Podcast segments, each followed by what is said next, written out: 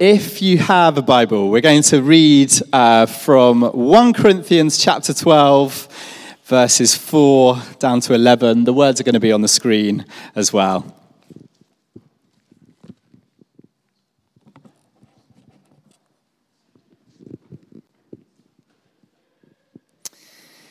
Uh, this is Paul writing to uh, a church in Corinth, and he writes this.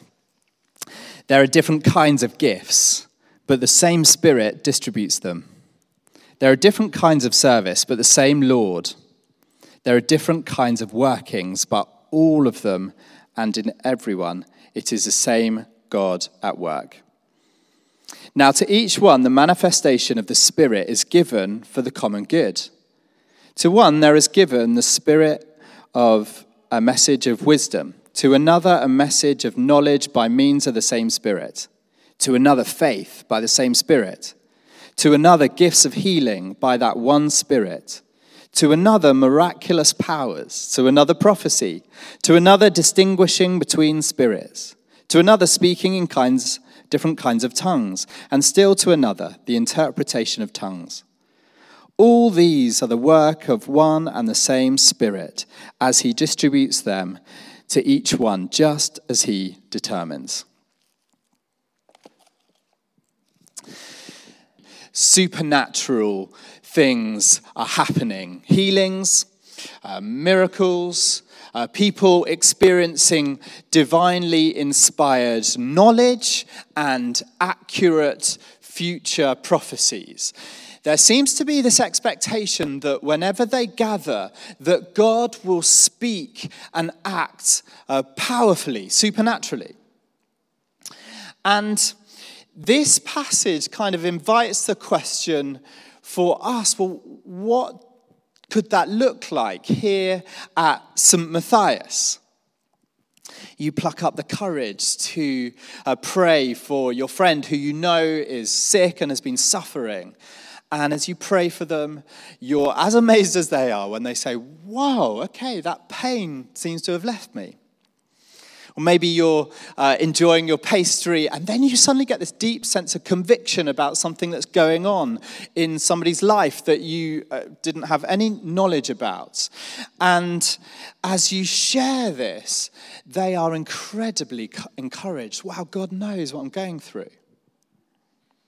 As you're singing, you, you, you experience this uh, conviction that God has a message specifically for uh, our community. And uh, you, as you share that, you just see it landing and shifting the atmosphere. Or you experience this surge of compassion, maybe for uh, a, a vulnerable family who's hard up. And you, you find yourself in an act of extreme generosity, just giving them your car or something like that. What would it look like if, whenever you turned up to church, do something really powerful, you just had this expectation that God is going to do something really powerful this morning? Well, today, as Frankie said, we are launching into this new series which we're calling Gifted. And through this series, we're going to be focusing on what the Apostle Paul calls the spiritual gifts. And you, you might well immediately have some apprehensions about this series.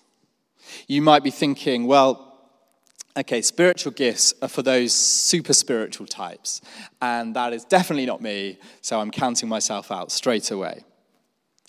Or you might have experienced churches where this stuff has not been handled very well or very sensitively. And maybe you felt pressured to do something that you're not so sure about, or um, you've been in an environment that's felt um, just incredibly uncomfortable and cringy. And if that's been your experience in a church, I'm really, really sorry. You may have um, particular apprehensions about the gift of tongues.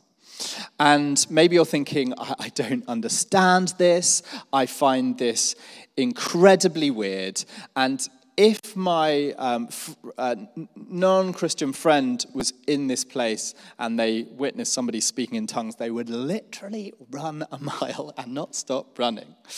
Or maybe the truth is you've just experienced some disappointments um, in the past. You know, like, I've tried to pray for somebody to be healed, and that person definitely was not healed. And it left me wondering was that something I did wrong? Uh, what happened there?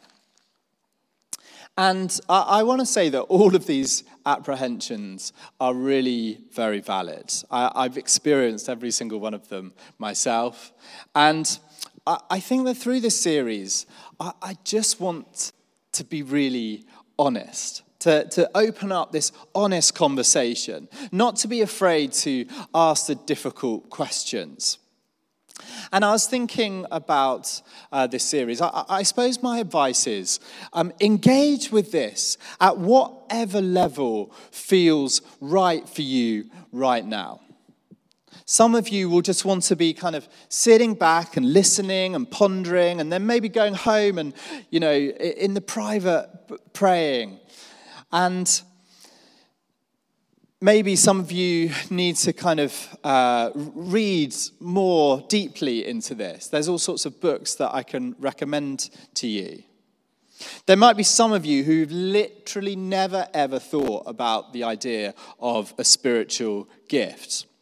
And if that's you, then I really would recommend um, Alpha, which is starting here on Wednesday, the 2nd of February morning and evening. Um, Alpha is just really a safe place to, uh, to explore these sorts of topics, to ask questions, to, to kind of uh, hear what other people think.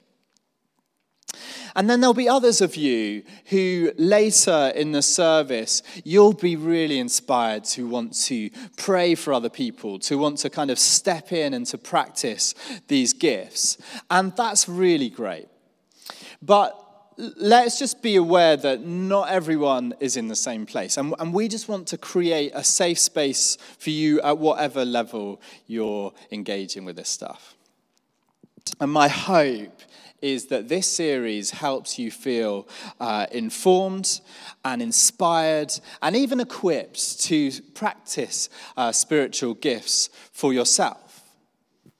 I mean, wouldn't it be incredible if over this period we saw God do some really powerful, wonderful, uh, unexpected things in our community?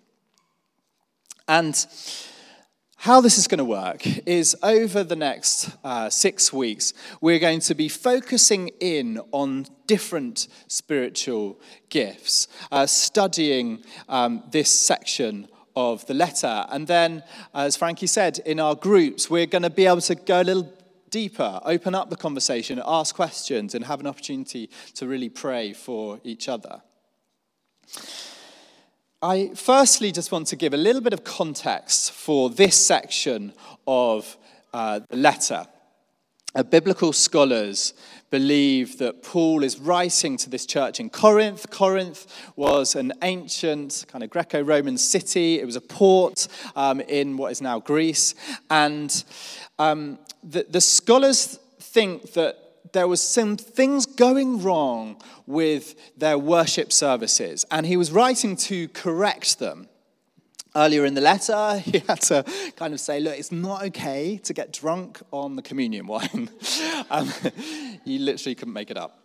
Um, but in this section, um, he seems to be correcting them for their practice of, of worship. Their worship had become this strange, ecstatic, uh, rather chaotic ceremony in which people believed that they were um, praying and singing not in their own language, but in this kind of angelic language. And it had become this sort of super spiritual uh, niche of people. And Paul writes to emphasize three tests of a healthy church service. The first is your church services should have order and structure. He writes, everything should be done in a fitting and orderly way. Secondly, your church services should be intelligible. Now, Paul writes, unless you speak intelligible words, how will anyone know what you're saying? People need to understand what's actually happening. And then, thirdly, you should always be mindful of the person who uh, walks in off the street, maybe the person who wouldn't call themselves a Christian. Uh, Paul writes If everyone speaks in tongues, and some who do not understand come in, will they, uh, will they not say, You are out of your minds? and these three tests, I think, are really helpful for us today. So we're going to dive a little deeper into verse from verses 4 to 6. And it says this There are different kinds of gifts, but the same Spirit distributes them. There are different kinds of service, but the same Lord. Different kinds of workings, but in all of them and in everyone, it is the same God at work. Just two important things to draw out from that. Firstly, these are gifts and not prizes. You can't earn these spiritual gifts through being a Christian a really long time or being particularly earnest in your prayer or, or, or not sinning. These are unearned, undeserved gifts uh, from God. And that means they are for everybody not just those who kind of appear really spiritual. And the truth is, through Jesus' death and resurrection, everything that comes to you from God is a free gift. God wants to bring you his love and his forgiveness and peace through you kind of behave and even eternal life. But these don't come through you kind of behaving well or lining up to a set of rules. No, no, no. They come to you as a free gift from God. And it's the same with spiritual gifts. Secondly, those verses indicate that God loves diversity. And Paul writes there are different kinds of gifts. And one of our problems can be that we're always comparing ourselves to other people. And often this just leaves us feeling kind of inferior. If only I could pray like that person or have the faith of that person. But the point is, you are given different gifts from the person next to you. And Paul goes on to use this analogy of the body it, uh, made up of loads of different parts, each part of the body absolutely essential to the health of the whole body. And one of the really fun things about discovering your spiritual gifts is that it helps you to stop comparing yourself to other people and just to be thankful for, oh, yeah, this is who I am. This is what God has given to me. This is the part that I get to play in the body. We're going to read on in verse 7. Now, to each one, the manifestation of the Spirit is given for the common good. Again, this is really important because these gifts are not given as like a badge of honor or some spiritual status symbol. The spiritual gift that you're given is not actually for your benefit, to make you look better. No, they're for the common good. Uh, this Christmas, Katie did something a little different with our advent calendars with the children. And we have this um, the kid, little display with 24 tiny little doors, and each day the kids would open a little door. But on some of the days, there was money in the doors. Uh, but the money was not for the children. And the money was there for the children to give to someone else. It was a lovely way of just encouraging generosity and for them to be thinking about, well, who do I want to give a gift to? And it's exactly the same with the spiritual gifts. Every gift that you're given is for the benefit of someone else. So let's read again verses 8 down to 10. To one, there is given through the Spirit a message of wisdom, to another, a message of knowledge by the same Spirit, and to another, faith by the same Spirit, to another, gifts of healing by that one Spirit, to another, miraculous powers, to another, prophesying, to another, distinguishing between spirits, to another, speaking in different kinds of tongues, and still to another, the interpretation of tongues. All of these are the work of one and the same Spirit, and He distributes them to each one as He determines. Now, in this section, Paul lists nine spiritual gifts. And in other places in the Bible, there's actually different lists as well. So this is not an exhaustive list. But these nine gifts uh, can be divided into two. These are gifts of what's sometimes called divine revelation. And these include the message of wisdom, and knowledge, prophecy, tongues, interpreting tongues, and the distinction between spirits. And then, secondly, the gifts of divine demonstration. These are faith, healing, and miraculous powers. And today we're going to focus a little bit on these uh, gifts of divine revelation. And then next week, uh, the wonderful Angie Green is going to be speaking, and we're going to be focusing on faith and healing and miraculous. And then we're going to be kind of focusing on other gifts as we go forward. So, firstly, wisdom. Paul writes, To some will be given a message of wisdom. Now, it's true that we need to be a little bit tentative in our interpretation because the Bible doesn't actually define, uh, uh, it doesn't define these gifts. But many scholars believe that the gift of wisdom is not to be confused with wisdom that comes with age or experience. That's really good and really helpful. Um, but this seems to be a God given inspiration which helps to bring resolution to a particular situation. An example from uh, the New Testament would be when the Magi um, were warned in a dream not to return to King Herod, but to return to their land a different way, thereby saving Jesus' life. Soon before I became the priest here at St. Matthias, I believe that I was given uh, a message of wisdom.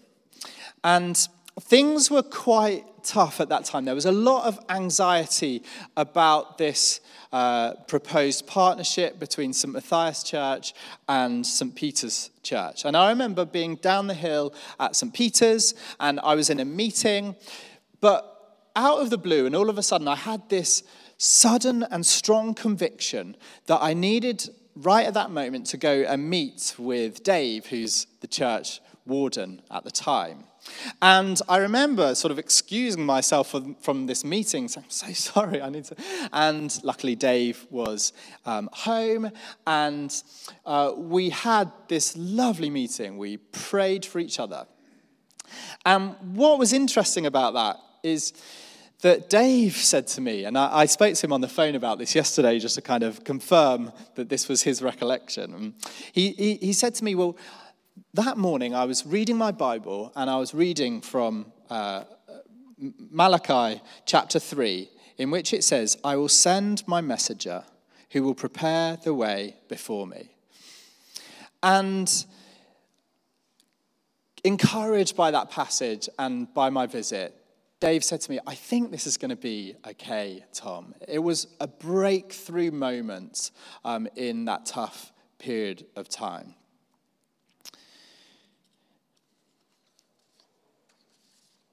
And that really is the purpose of these gifts of wisdom. They help to resolve situations, to bring breakthrough, particular wisdom that can unlock a situation.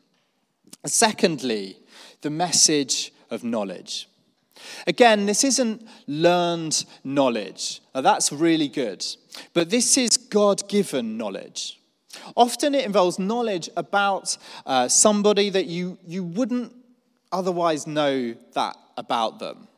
And this God given insight can help to bring real encouragement and breakthrough in that person's life given this supernatural knowledge about that woman's situation. He said to her, I know that you've had five husbands. And this revelation unlocked the key to the woman putting her faith in Jesus. I was recently at a prayer meeting in a different church, and uh, there was a guy who I'd never met before and didn't know anything about me. And he, he came up to me and he said, I was just praying for you. And I think the number five is significant to you. And uh, I must have looked quite blankly back at him because he said, Five roads, five lanes. and at that moment, the penny dropped. Oh, yes, I'm the vicar of Five Ways. And he then just shared a, a, a, Bible verse that he said, I think God wants to speak to you through these verses. And oh my goodness, it could not have been more helpful uh, for me and for us at that point in time. And that is the message of knowledge. And then, thirdly, uh, prophecy. Now, this term can be quite broad. It can be um, a Holy Spirit inspired outpouring about God. It can involve having an insight into uh, future events, such as um, in Acts chapter 11, when a man called Agabus prophesied that there was going to be this famine in Israel, and, and you can read more about it in Acts 11. Um, once my grandfather was given uh, a, quite a specific prophecy that he would live to see his grandchildren. And I remember my uncle and auntie were told that it was going to be medically impossible for them to have children. And my grandfather sort of was emboldened, given faith through this prophecy. So I remember when I was about 10 or 11, he gathered the whole family together and he said, we really want to pray for a miracle for my uncle and auntie. And we did. We prayed. I found it all quite an odd thing to do.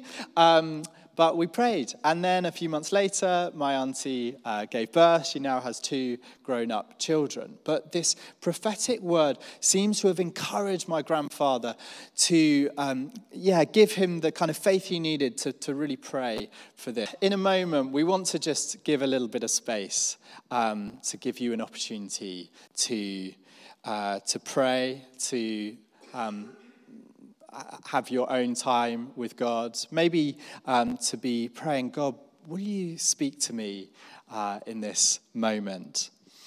And I like what Paul writes in verse 31. He says, eagerly desire the gifts. I like it because um, God would never force you or pressure you to do anything that you're uncomfortable with. But what he loves is when we desire, uh, when we eagerly desire the gifts that he has for us. When we say, Yes, Lord God, uh, I, I, really want to be um, receiving and, and using these gifts to bring encouragement to other people in my own life. And I suppose your prayer this morning, it, it might not be, Lord, will you give me a gift this morning? But it might just be, Lord, I want to desire your gifts more than I currently do. And so I pray that today and over the next few weeks, you would just be increasing uh, my desire uh, for whatever you have for me.